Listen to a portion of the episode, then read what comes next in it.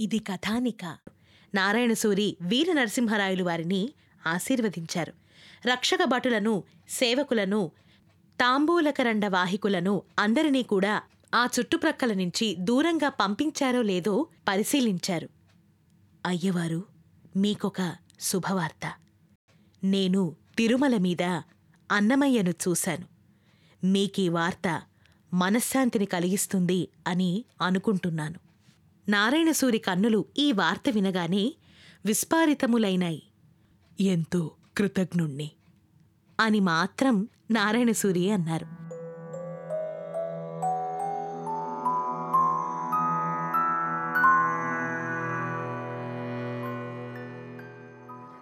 తాళ్ళపాకలోని తలవరి ద్వారా మాకు ఈ వార్త అందింది. తిరుమల నిర్వహణను పరిశీలించే నిమిత్తం నేనే స్వయంగా వెళ్ళాను. అక్కడి ఘనవిష్ణువు యతీంద్రుల వారి వద్ద అన్నమయ్య సంగీతము సాహిత్యము సంస్కృతము కూలంకషంగా అభ్యసిస్తున్నాడు. ఎవరు కొండమీదికి వెళ్ళినా సరే అన్నమయ్య సంకీర్తన వినకుండా వెళ్ళడం లేదు. నేను వెళ్ళేసరికి ఘనవిష్ణువు నన్ను అన్నమయ్యకు పరిచయం చేశారు. ఈయన మన పాలకుడు సంస్కృత భాషాభిమానం కలవారు. అని నన్ను గురించి అన్నమయ్యకు పరిచయం చేశారు. ఆ మాట వినగానే అన్నమయ్య సంస్కృతంలో ఒక అష్టపది చెప్పాడు. అది ఆయన ఎంతో ఆసువుగా చెప్పిందే. అచ్చంగా జయదేవుని అష్టపది వలె అది ఉన్నది. అహో సురత సహజ పరాజయ శంకా यमुना कोली सुमलता गृहे विमलसैकतरिजनस्थली रमणी रमणा रमतस्तमोः प्रेमधस्य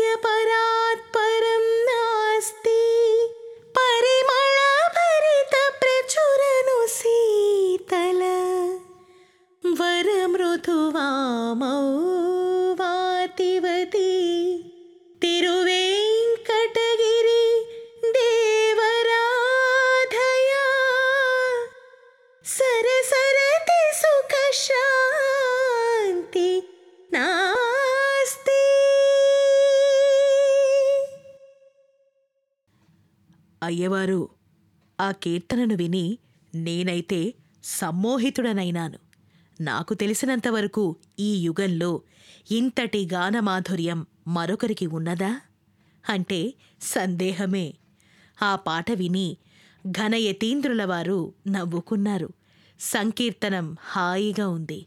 కాని భావమే కృతకంగా ఉంది. ననుభూతమైన అచుంబితమైన రసాన్ని వర్ణించకూడదు. పైగా అన్నమాచార్యుడు దేశీ కవితాగానం కోసం మాత్రమే పుట్టాడు. యువరాజా అన్నమయ్యకు పెండ్లి చేస్తే బావుంటుంది. ఆ మాట విని నేను నాతో పాటు అన్నమయ్య కూడా నవ్వడం జరిగింది.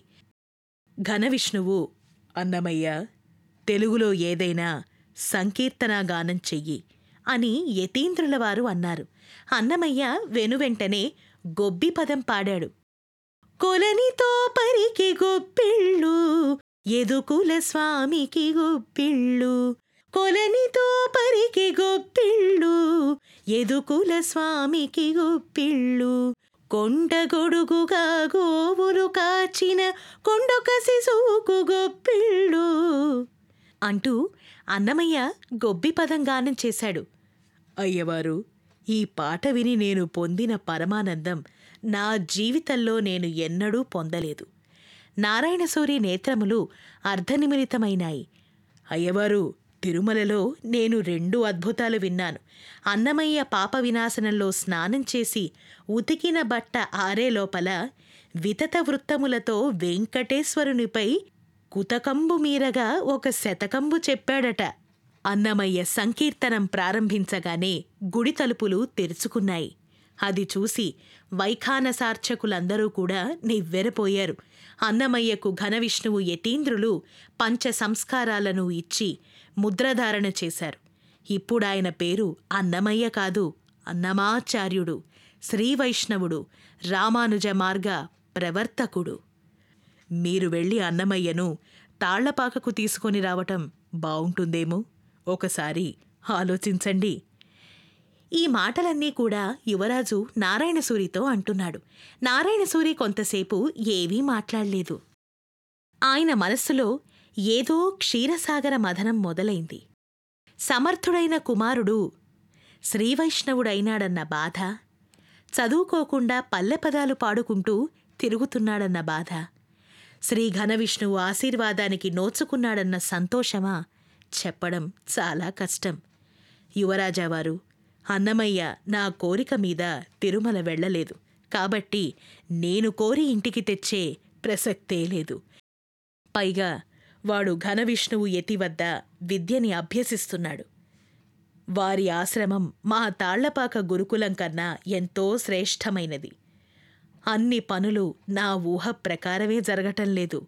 ఆ వెంకటేశ్వరుడు కొన్ని పనులకు ప్రేరణనిస్తున్నాడు. స్వామి కార్యానికి అన్నమయ్య ఎలా వినియోగపడతాడో స్వామివారినే నిర్ణయించుకోనివ్వండి. అన్నమయ్య తిరుమలలో ఉన్నట్టు నేను కర్ణాకర్ణీగా విన్నాను. అందుకే నాకిది పూర్తిగా కొత్త వార్త కాదు. అయితే నన్ను కాదని ఇంట్లోంచి వెళ్ళిన వాడిని ఇంట్లోకి ఎలా తీసుకురావటం? అని నారాయణసూరి యువరాజుతో అంటున్నాడు. ఆ చిన్నవాడితో మీకు పంతాలెందుకు ఆచార్య? అన్నమయ్య త్వరలో తాళ్ళపాక టంగుటూరు రావాలన్నదే నా కోరిక. ఈ విషయం అలా ఉంచి మిమ్మల్ని పిలిపించిన రాచకార్యం మరొకటి ఉంది. నేను త్వరలో రాజమహేంద్రవరం వరకు సైన్యం నడిపించుకుని వెళుతున్నాను. దీనికి మన సిద్ధవటం మండలంలోని అమరనాయక సైన్యం సన్నద్ధం చేయబడుతోంది. అవసరమైతే విజయనగరం నుండి మూల సైన్యం కూడా నాకు అదనంగా వస్తుంది. విజయనగర రాజులను ఓడించాలనే కసి తప్ప కపిలేశ్వరునికి దేశభక్తి లేదు. ధర్మ సంక్షోభణ దీక్ష లేదు. నేను చెయ్యబోయే మొదటి యుద్ధం అదే. ఇకపోతే నాకొక సమాచారం కావలసి ఉంది. మీ తాళ్ళపాక అగ్రహారం తలారిని ఈ మధ్య ఒక పులి ఎత్తుకెళ్ళింది. అలాగే రాజంపేట నుండి ధర్మక్షేత్రం వరకు గల అడవుల్లో పులులు మనుషుల్ని చంపుతున్నాయి. నేను ఈ విషయంపైన మా గ్రామ కరణం సుంకయ్య టంగుటూరుకు ఒక నివేదికను పంపించారు కదా. ఇలాంటి నివేదికలు మరికొన్ని గ్రామాల నుండి కూడా అందుతున్నాయి. నారాయణాచార్య సృష్టిలో అన్ని జంతువుల కంటే క్రూరమైన జంతువు మానవుడు. ధర్మబద్ధంగా ఉన్నంతవరకే అతడు ప్రయోజనాత్మకంగా మనుగడని సాగిస్తాడు. ఇది మీ వంటి పెద్దల వల్లే నేను నేర్చుకున్న ధర్మ నీతి నారాయణసూరి యువరాజు విద్వత్తుకు సంతోషించాడు. ఇన్నాళ్ళకు ఇన్నేళ్ళకు తమకు శస్త్రము శాస్త్రము రెండింటిలోనూ సర్వసమర్థుడైనటువంటి పాలకుడు లభించటం అదృష్టం అని అనుకున్నారు. ఇతని ప్రతిభని చూస్తూ ఉంటే సమస్త దక్షిణ పదపతి అయినా ఆశ్చర్యపోనక్కర్లేదు అని అనిపించింది. యువరాజు వీర నరసింహరాయలు వారు మళ్ళీ ఇలా అన్నారు.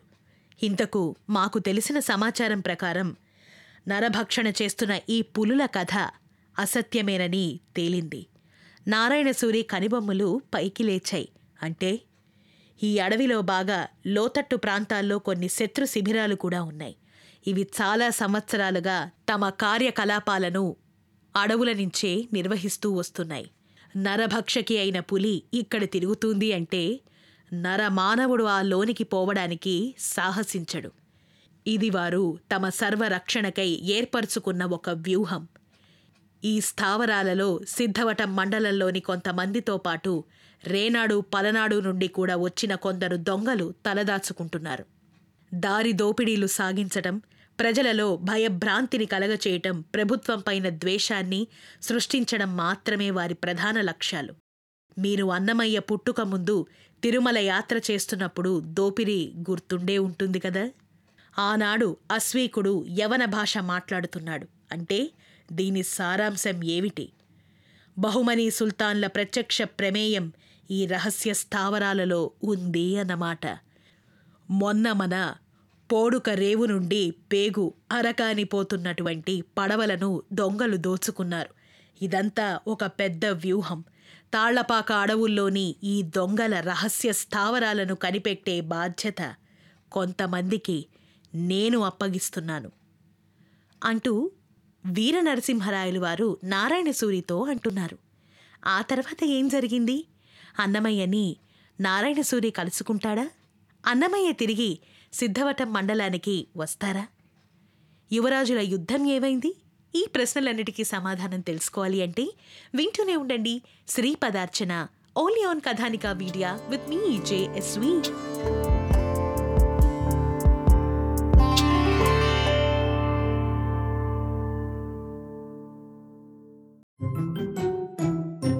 ఇది కథానిక.